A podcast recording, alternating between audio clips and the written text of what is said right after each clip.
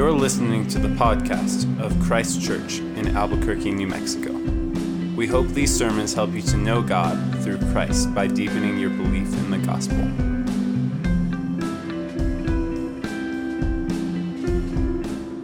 The reading this evening comes from Ecclesiastes chapter 5, verses 1 through 7. Guard your steps when you go to the house of God. To draw near to listen is better than to offer the sacrifice of fools, for they do not know what they are do- that they are doing evil. Be not rash with your mouth, nor let your heart be hasty to utter a word before God, for God is in heaven and you are on earth. Therefore, let your words be few, for a dream comes with much business, and a fool's voice with many words. When you vow a vow to God, do not delay paying it, for he has no pleasure in fools. Pay what you vow. It is better that you should not vow than that you should vow and not pay. Let not your mouth lead you into sin, and do not say before the messenger that it was a mistake. Why should God be angry at your voice and destroy the work of your hands? For when dreams increase and words grow many, there is vanity, but God is the one you must fear. This is the word of the Lord. Lord, please look on our affliction and deliver us. Help us, we pray, not to forget your law. God, plead our case, our cause, and redeem us. Give us life according to your promise, according to your rules, according to your steadfast love. God, great is your mercy. Help us to love your precepts because the sum of your word is truth, and every one of your righteous rules endures forever. Lord, help us believe your word and cherish your word, to believe you and to cherish you, we pray.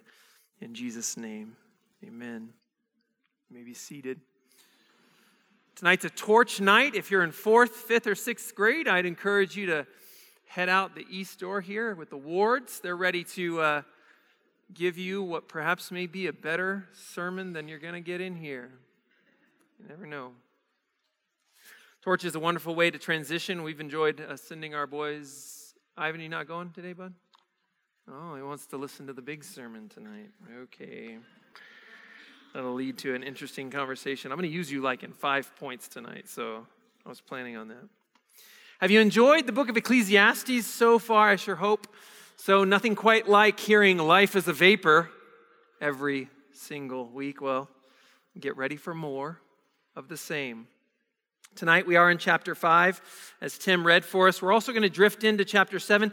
Ecclesiastes really doesn't work like a Pauline letter or, or a narrative, perhaps in the Old Testament or in the Gospels, in that it follows a, a bit of an order. More like a kid's picture Bible, where you want to look at the picture across multiple pages. And so we're going to move from five to seven because we find related themes that'll help us to know how to begin to respond in faithfulness and in wisdom to what we've heard so far in the book of Ecclesiastes. And if you haven't been with us, then some of the things we've heard is that this life somehow deceives us into thinking that we are masters of it, that we've got life by the horns. That's what we think anyway. The problem is, managing the vape, this vapor of a life is like trying to grip the smoke off your campfire. Just when we reach out to take a commanding hold of our work, of our pleasure, of our suffering, we, we feel it slipping right through our fingertips. And it leaves us in a coughing mess, making us want to run off into the forest. Let's face it, we are unable, friends, to manage our own lives, unable to explain the universe, unable to explain our own souls often, and not, not, not anymore the souls of those around us. People, how people work, how people play, what people enjoy, why we enjoy it. Thankfully, we've also seen in the book of Ecclesiastes that, that God is mysteriously and wisely working to manage every movement, every good, and yes, even every trouble we experience for His purposes and for our good. Guys, a hevel life does not mean a hopeless life. It just means that to put your hope in that life is hopeless. We must be able to put our hope in the one who manages Hevel perfectly, the one who manages the smoke of this life wonderfully for our good and for his glory. The text that Tim did read in chapter 5, we see that we're tempted when we're being foolish to want to head into worship full of too many and full of empty words. Then, when we move into chapter 7, we'll see that the wise person contemplates clearly their end, the end of their life, recognizing the limits of even wisdom and learning to rest in the Lord who rules over and rescues us from this broken world. So let's go in and see if we find this together. First, the worship of the fool in chapter 5. The Psalms, they define the fool as the one who says in their own heart, There is no God. And the scriptures say that this belief that we are not under authority and that we are not made by something more powerful than us is bound up in our hearts all the way from birth. And as every parent knows, both in the heart of their children and in our own hearts as we deal with those children, this belief is not easily dislodged. Empty religion sure won't do it. When the religious fool runs into worship hastily, really just going in to go through the motions, wanting to impress God, or perhaps even just impress other people with what he knows about God or what he wants to do for God in all of his promises. He's often full of too many and empty words because hastiness, rashness, thoughtlessness in speech, these all fall short of the wise and worshipful way to approach the Lord when we come together with God's people. God is not impressed, guys, with our word count when we worship Him. He's not looking necessarily for that ever increasingly passionate phrase or word repeated 12 more times, 24 more times for that matter, in a row until the smoke fills the stage and flows off that stage, or the lights hit that perfect hue and manipulate our emotions just a bit more. Guys, He wants us to know who He is.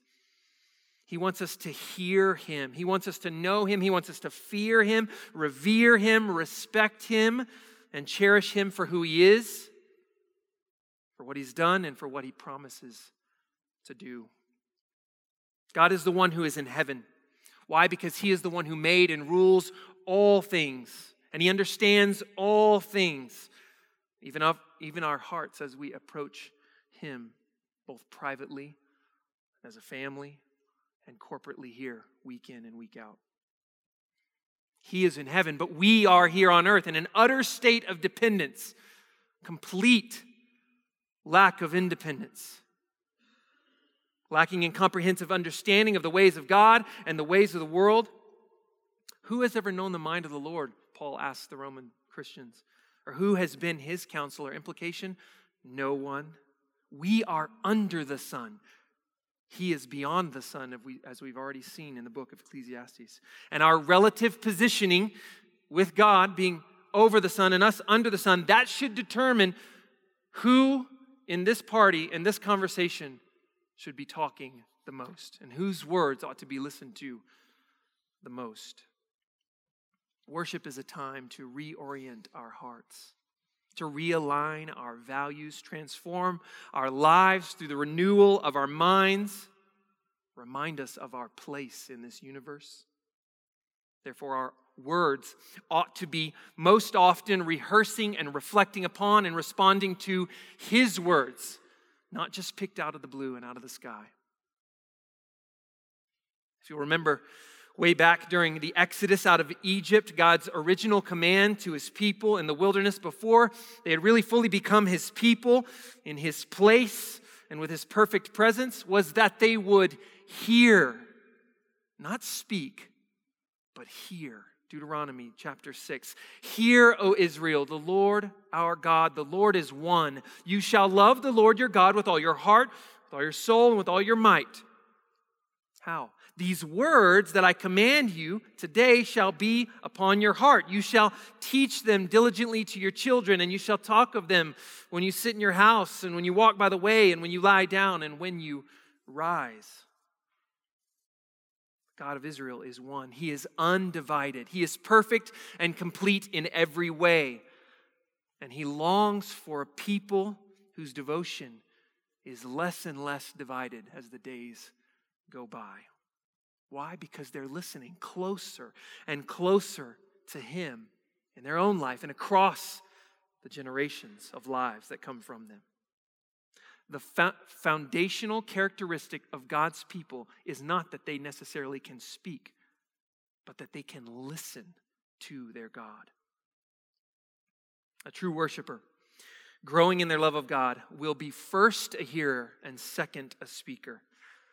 Yet we find ourselves often divided and disoriented in our worship and in our lives each week and every day, compartmentalizing our devotion to God, speaking about what we think we know rather than hearing what He has said, perhaps mimicking other things that we've heard in the world and ignoring the things that His Word has said. In our religiosity, we, we're willing to heap up words of adoration to God, even making vows to really, really do better and work harder next time. But then we, we walk out of here and we live like we're the boss of our own lives, like we've got it all figured out, or worse, that we're actually making progress in earning God's favor in our life through our human will rather than simply responding to God's love in Christ with joyful submission and growing obedience.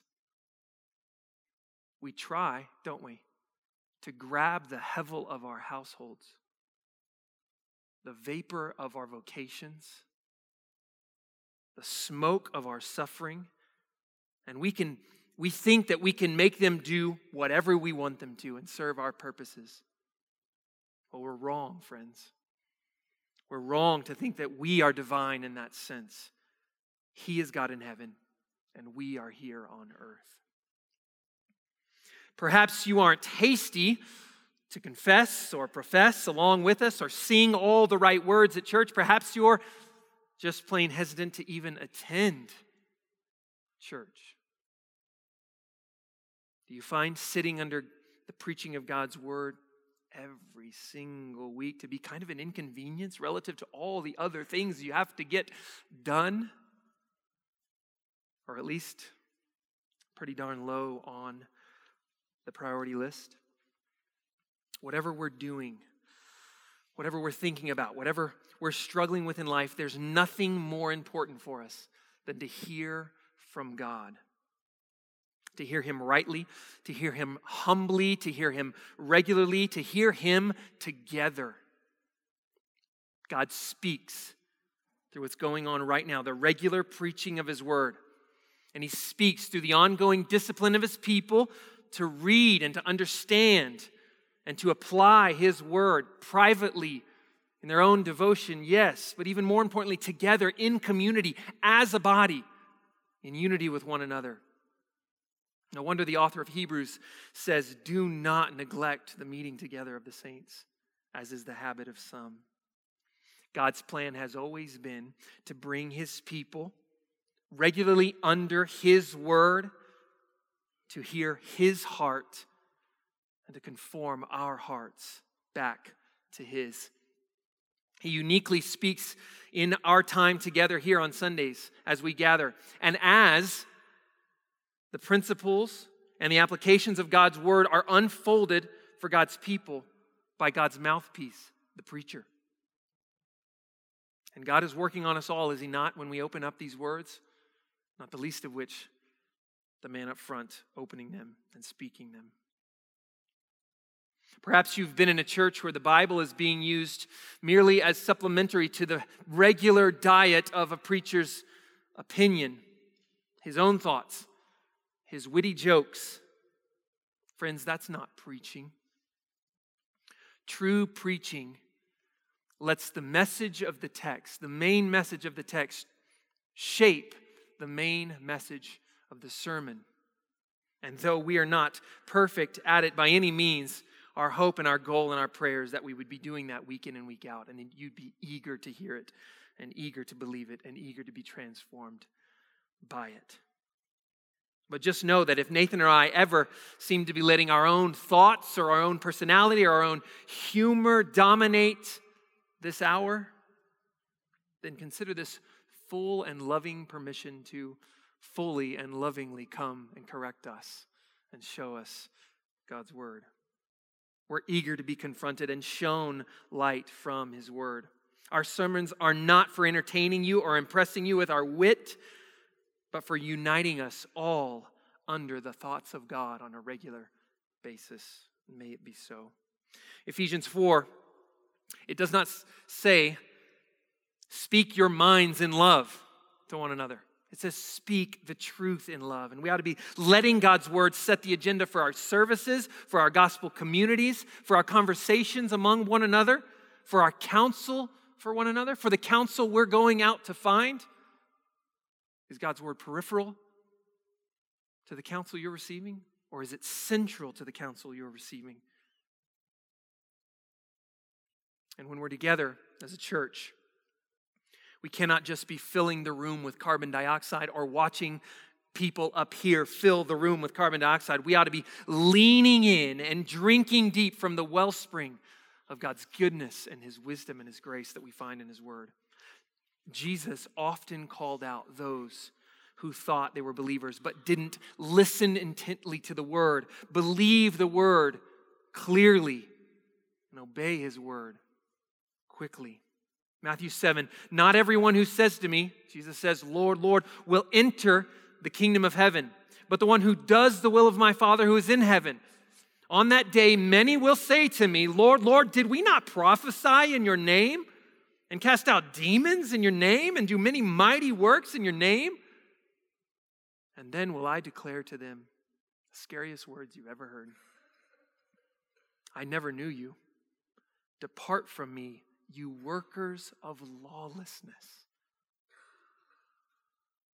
It's not enough to say you're a Christian and then embrace lawlessness with your whole heart treating God's word like it doesn't exist or it doesn't apply to you. Lawlessness, friends, is a sign that we don't know Jesus, or worse, that he doesn't know you.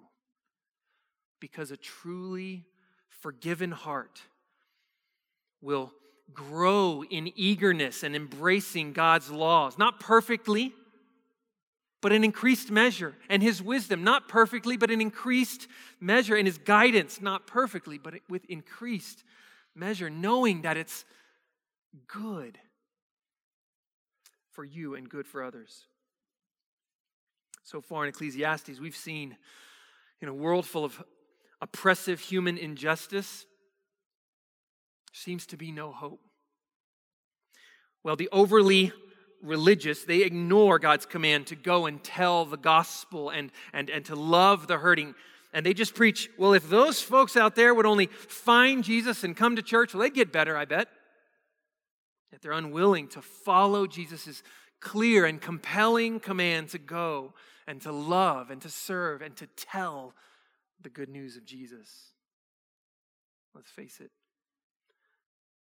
the, the, the non religious aren't any better at solving the world's problems or engaging them rightly and wisely. Jesus says in Matthew 6 that unbelievers they fill up the air with empty words thinking they will be heard and heeded. But what's the best they can do? Form another committee? Sign another petition? Pass another law even? I know. Set up another TED talk. That'll change the world, won't it? The world and its problems, they seem to elude the greatest minds and the greatest voices we've heard across the generations. So much chatter, so much good intention, so much refined political opinion, but so little true and lasting and eternal wisdom, and so many underdelivered or flat out broken promises by both sides. What's worse, So little listening from our leaders, even to the one who is beyond the sun, who understands toil and pain and oppression and its source, and knows the solution more than any of us could ever dream of. Yet, how many in the world are actively and eagerly listening to the word of the Lord? Who among your colleagues, who among your neighbors and friends or family members, who among them are saying often, I wonder what the scriptures say of this? Or let's go see what God has to say about the matter. How often are you saying that out loud in front of people or thinking it as you come across another vaporous element in this world? We think we can manage our hevel marriages, we can parent our hevel kids, we can do our hevel work, we can solve our cities and our world's hevel problems. All we got to do is take it into our hands our own thoughts, our own ideas, our own words, which are all hevel themselves. Politicians and psychologists and even Dr. Phil can study how people behave and try to connect the dots, but God designed and can diagnose the soul like no other. And God gives hope beyond modifying your behavior or manipulating your moods or giving us more self esteem. God gives more hope than what the world calls recovery. He gives the hope of a restored relationship with your Maker. And when that restored relationship and mended friendship is realized and cherished, it satisfies beyond all tricks of the trade the world has come up with in the last hundred years. We can build our house, our life, on the sandy land of earthly reasoning and earthly relationships or we can build our lives, our hopes, on the rock of Jesus as he is revealed in the scripture and the good news of his gospel. And when we do, even the worst waves of our emotional instability, of our addiction, of our broken relationships will hit us and hit us and hit us, and we will come out the, out the other side unscathed and hopeful in the Lord. And the world won't know what to do with that. The scriptures are a river in a dry and weary land of homemaking, of child rearing, of working toil, of marriage conflict, of loneliness, of depression, and even of the death of a loved one. The scriptures are living and active. They're breathed out by God. They're sharper than any two edged sword. They're useful for teaching, rebuking, and training in righteousness. They cut deep, dividing our souls, our spirit, our joints, and our marrow judging the thoughts and attitudes of our hearts. The fool's worship is a wordy sham. He comes to the assembly to make his appearance, to check off his attendance, to earn his spiritual brownie points, all the while playing games with God in his heart. He doesn't even know he's doing evil, the preacher in Ecclesiastes says. He's so deceived by going through the motions of religion that he doesn't realize he stopped listening to God. And he's only left listening to his own futile words, his own empty promises to God. Friends, let's not talk our way through church or life with our spiritual ears covered, reciting confessions and saying professions and thanks be to God's with emptiness. Let's listen well while we're together. Dive deeper into the Bible when we're apart.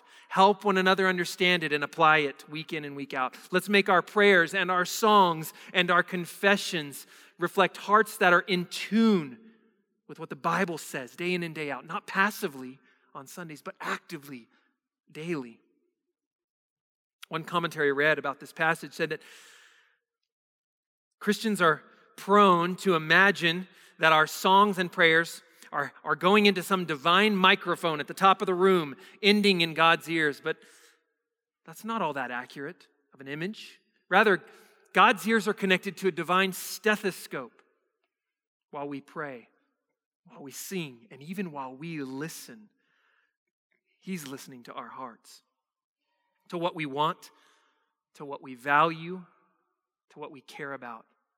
And He's longing to line them up with what He wants, what He values, what He cares about. This is what it means to fear the Lord, to revere and respect and live in awe of Him with a listening ear. Let's do that together more and more, friends. Let's avoid the worship of the fool from chapter 5. And now let's look in chapter 7. If you look at it with me, since Tim wasn't uh, able to read it for us, we're going to move through it rather quickly and hit on some of the ways of wisdom that we ought to aim for in light of the heaviness of this world. The preacher shows us that l- learning wisdom and living wisely, it'll feel upside down to us, upside down in the world's eyes, but even upside down in the Christian's eyes, I think. The world says just get that job, get that car, reach that next rung of the status ladder, buy all the expensive ointment, it is in the text. For us, the cars, the, the houses, all the things of richness and status. You've made it. Who cares if you had to step on a few people on the way up the rung? You're here, aren't you? Enjoy it. But wisdom says there in, in verse 1 a good name, a good reputation of kindness, humility, love. A good name is better than the precious ointments, you know, the baller perfume, the latest toys, the fleeting status money can buy. The preacher says that under the sun, we'd be more wise to build up our character than our wardrobe. We'd be more wise to build up our character than our bank account or our portfolio. Yet, what are we spending most of our time building up? And how does the preacher propose that we build up our character and our wisdom? Go back to school. What school? The school of suffering, the school of death. Quit throwing so many character numbing parties and go to a funeral for God's sake. Go stare death square in the face. Look at verse 2. It is better to go to the house of mourning than go to the house of feasting, for this is the end of all mankind, and the living will take it to heart. Sorrow is better than laughter. For the sadness of the face, the heart is made glad. The heart of the wise is in the house of mourning, but the heart of fools is in the house of mirth, of laughter. Truths our sister Rita and our sisters Danny and our sister Karen know all too well in recent days. Three unexpected deaths in Danny's extended family, one this past week in Karen's, and a handful in Rita's. How dare we say the, the house of mourning is better than the house of feasting or the house of delighting? It won't feel that way. Is it true? Is sorrow better than laughter? If you found yourself wandering through a hospital and there was a fork in the hallway and one way said maternity ward and the other said the morgue, I bet you all of us would choose maternity ward. You might bump into a brand new baby there. You get to poke its cheeks, give it googly noises, and see if it smiles. The, tre- the, the preacher here tells us that the fool ignores the lessons of the morgue. Who among us, who among us can honestly say that we've learned the most about God's perfect power manifested in our utter weakness and his wonderful mercy to comfort in a time of ease or during a gut busting laugh. Instead, God seems committed to showing us more about ourselves and the most about Himself in our days of trouble and acutely in the day of death. When a loved one dies, or when the story of suffering unfolds in a new way for us, we ought not run from it or hide from it or numb ourselves by the escape of entertainment in it. Rather, we ought to consider it thoughtfully. We ought to carefully take it to heart, as we see here, because suffering is an inevitable part of an uncontrollably hevel, vaporous life. And death is the end of this hevel life, and we would be unwise to ignore it. Friends, we ought to let the brevity of this life, the inevitability of death, transform what we care about now and how we live tomorrow. Yes, maternity wards have more smiles and they smell better. But what do we really learn from them? So cute. He has her eyes. Oh, those are going to change in a few weeks. Um, um, he has her nose. Literally everything about this little one is yet to be determined and fulfilled in their life. But go over down, down the other hallway to the morgue and listen to the voices that surround the worn out, lifeless body. How much more do we learn about the character of the person, about who they were and how they lived? He was so wonderfully in love with his wife. He served her every moment he had. He worked so hard to serve his family, too. She was faithful to the end, right up until the bitter and painful end to the Lord. How sad that he was such an old grumpy fart. How sad that she died resisting God right up to the end. Friends, there's so much more to observe and consider and to learn at the end of life than there is at the beginning. Are you eagerly moving toward the messiness of suffering and the darkness of death in order to learn wisdom, in order to take to heart what truly matters? Or would you rather turn on reruns of Friends or The Office to numb you to the difficulties of life and to help you get to sleep at night? Do you wish we as pastors would work harder to make you laugh and feel good every single week? There's no shortage of sitcoms, of comedies, Christian or not, and shallow sermons meant to numb us from what really matters and what's really heavy in life. Are we numbing ourselves by avoiding difficult conversations about life and death? When those things come up, do we change the topic very quickly because we're uncomfortable with these things? Or are we embracing the lessons from God for our good and for the good of others, as painful and as difficult as they may be? As we stare death in the face and as we watch it move one day closer every single morning to ourselves,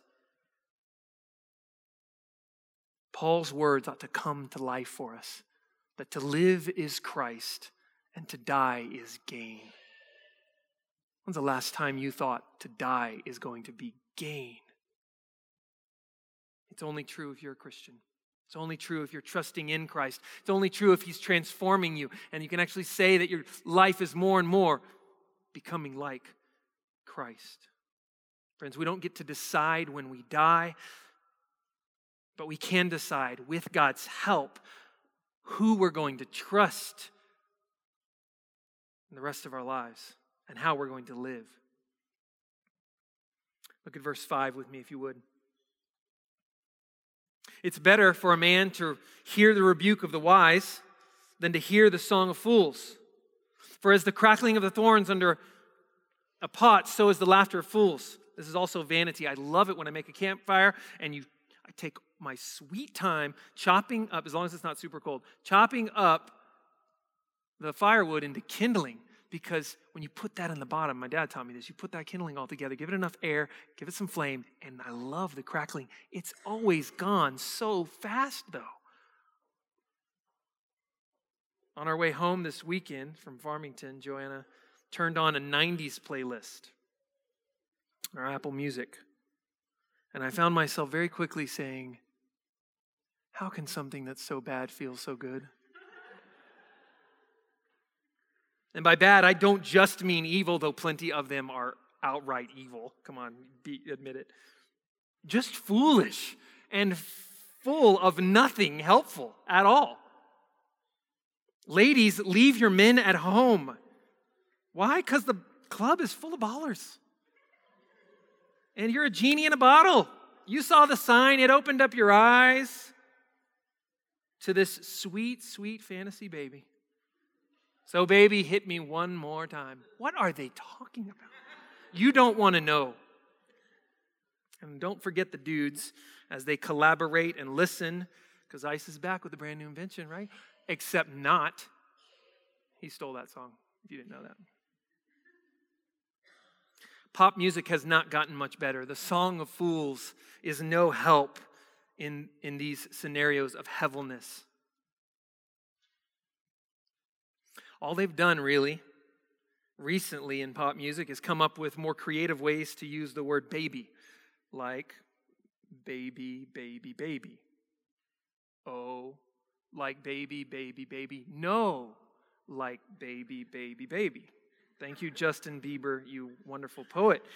You. And the one my boys, boys, boy can't stop singing, Baby, why can't you just meet me in the middle? And all the while, Joe and I, literally, we are losing our minds, not just a little. I think, ask Ruben, you, you could talk me into an hour or two of busting a move to these hits with my wife, but I don't think you could pay me a million dollars to go back to when I to, to, to what I used to value and the way I used to live when I loved these songs and loved pursuing worldly passions to the foolishness that they spewed into my ears. If we compare the amount of time that we listen to pointless, or let's be honest, godless, and sometimes overtly sinful songs, just look up the lyrics if you don't believe me. Granted, with a great beat and a catchy tune that we all love to hum. If we compare the amount of time we listen to those songs to how much time we spend evaluating our own character and asking others to do the same, embracing the rebuke of a wise person? This means you all need to convert to uh, Christian hip hop. Like, I'm not joking. You need the rebuke of a wise man. Look up Andy Mineo. He will much oblige your need for a rebuke. And so will Trip Lee and Lecrae kind of used to, and I don't know what he's up to now. But they don't mess around. They're not just trying to fill our ears with fuzziness. And if you don't like rap, then go find something else that will help you realize how short this life is and how much we need to be faithful to the Lord. I'm not saying eliminate all the music, that's not the point here. But is it the soundtrack of your life?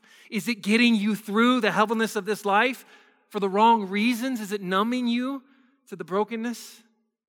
Or is it bringing that brokenness to life and speaking truth into it? Hopefully, the songs we sing here are more and more filling up the soundtrack of your life. Hopefully, you're looking at the weekly email and clicking on the Spotify link or the YouTube link and, and singing these songs more than just when we come together. All right, enough about music. Next, the preacher goes on um, in chapter 7 here to, to address a few specific areas that actually need some proverbial rebuking, and he um, will help us out with those. First, there in verse 7 surely oppressive oppression drives the wise into madness, and the bribe corrupts the heart. So, so just briefly on each of these proverbial statements extortion, guys, wisdom is good, but it's not bulletproof. It doesn't come with the bulletproof vest. We're to guard our hearts, even as we seek wisdom, against the love of money because even a wise person can be vulnerable to corruption that distorts justice and accepts a bribe and ignores those who need help. Verse 8 and 9. Better is the end of a thing than its beginning, and the patient in spirit is better than the proud in spirit. Be not quick in your spirit to become angry, for anger lodges in the heart of fools. My short temper is a reflection of what I value deep in my heart. It's a sign that what I want isn't being lined up with perfectly by the inconvenient sinners around me, and that I believe wrath should be paid and given in response. I want life to be comfortable and easy and under my control. God wants me to grow in these contexts. He wants you to grow in these contexts. So we cannot base the length of our fuse on whether people or situations are lining up with our will and our desires and our convenience. That's idolatry. God is in control. We ought to respect Him. We ought to love people. We ought to be patient. And guys, lengthening the fuse is not the answer because a long fuse blows eventually too. We've got to literally defuse the bomb. We've got to let the Lord do the work in our heart that actually humbles us and helps us to see that our wants don't have to be met. Why do we quarrel, James says? Because we want and that we don't have. And even when you, and it's because you don't ask. And you don't, ha- you don't have it because you don't ask God for it. And even if you do ask God for it, you're asking for the wrong reasons to use it on yourself. So we're just saturated with selfishness here. No wonder we get upset. No wonder we bitter or we fight bitterly and quarrel and murder one another in our hearts. Let's stop expecting others to literally fear us and our wrath. And let's show them what, it, what matters most to revere God, to trust Him with the messes of life. Guys, I've got confess, confessing to do inside my home about this. And some of you do too. Third, um, nostalgia. We saw extortion, patience, and anger, and, and here, nostalgia. Say not, Why were the former days better than these? For it's not from wisdom that you ask this. Friends, did all your hope die off? The good old days? Millennials. I can't understand them. And I can't kill them. Or can you believe kids these days? All their hip hopping, trash talking, Fortniting. We used to climb trees uphill, both ways in the snow. The problem with nostalgia, though, is that it often idealizes the past, forgets the faults of yesteryear, and undermines God's working in grace to move in new and possibly, let's be honest, uncomfortable ways for us. Sin has always been around. It will be around till Jesus comes back. Let's just be faithful together to God and His Word and hold our comforts, even our traditions, loosely, eager to listen to the wisdom of the aged and eager to see God move in new ways across the next generations. Finally, there's the last two sections of chapter 7. I'm just going to smoke through this for us. The preacher here has uh, essentially set his heart to find wisdom, but instead finds the limits of wisdom. So he's looking for wisdom, but he finds its limits. He finds that wisdom is not, in and of itself, the thing that is all satisfying. It's not the biggest problem, the lack of wisdom. Living foolishly, yes, it may end up putting you in the grave early, but, but seeking wisdom or righteousness, it doesn't mean you'll always have the positive outcome that you're hoping for. Death is coming, all right. It's, it's helpful, as we saw earlier, to stare into death intentionally, but there's something bigger. There's something badder out there, the preacher says. Something worse for a human than their last breath. She's pictured as a woman with snares and nets, ready to capture, ready to torture, ready to kill, and ready to consume her victim. Look with me at verse 26. And I find something more bitter than death. The woman whose heart is snares and nets, and whose hands are fetters. He who pleases God escapes her, but the sinner is taken by her. The woman's name is sin. And no one ever has successfully avoided her trap. God made us. He created every one of us to know Him, to honor Him, to live for Him by hearing Him, by enjoying Him, by obeying Him.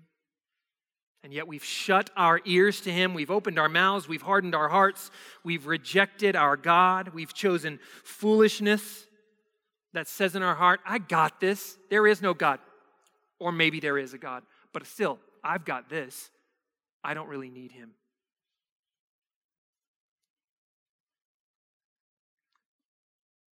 Back in verse 13, the preacher says, Consider the work of God.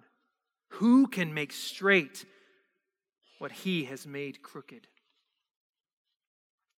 We are helpless to straighten ourselves out. We are helpless to straighten out this hevel world, this broken world. Suffering and death will, will linger until the day God decides to send Jesus back. But in the meantime, our Maker has made a way to begin to undo the crookedness in this world, straightening out what He has made crooked in response to the sinfulness of His creation. And this collective crookedness of the world, made up of the accumulation of each one of our self centered crooked ways,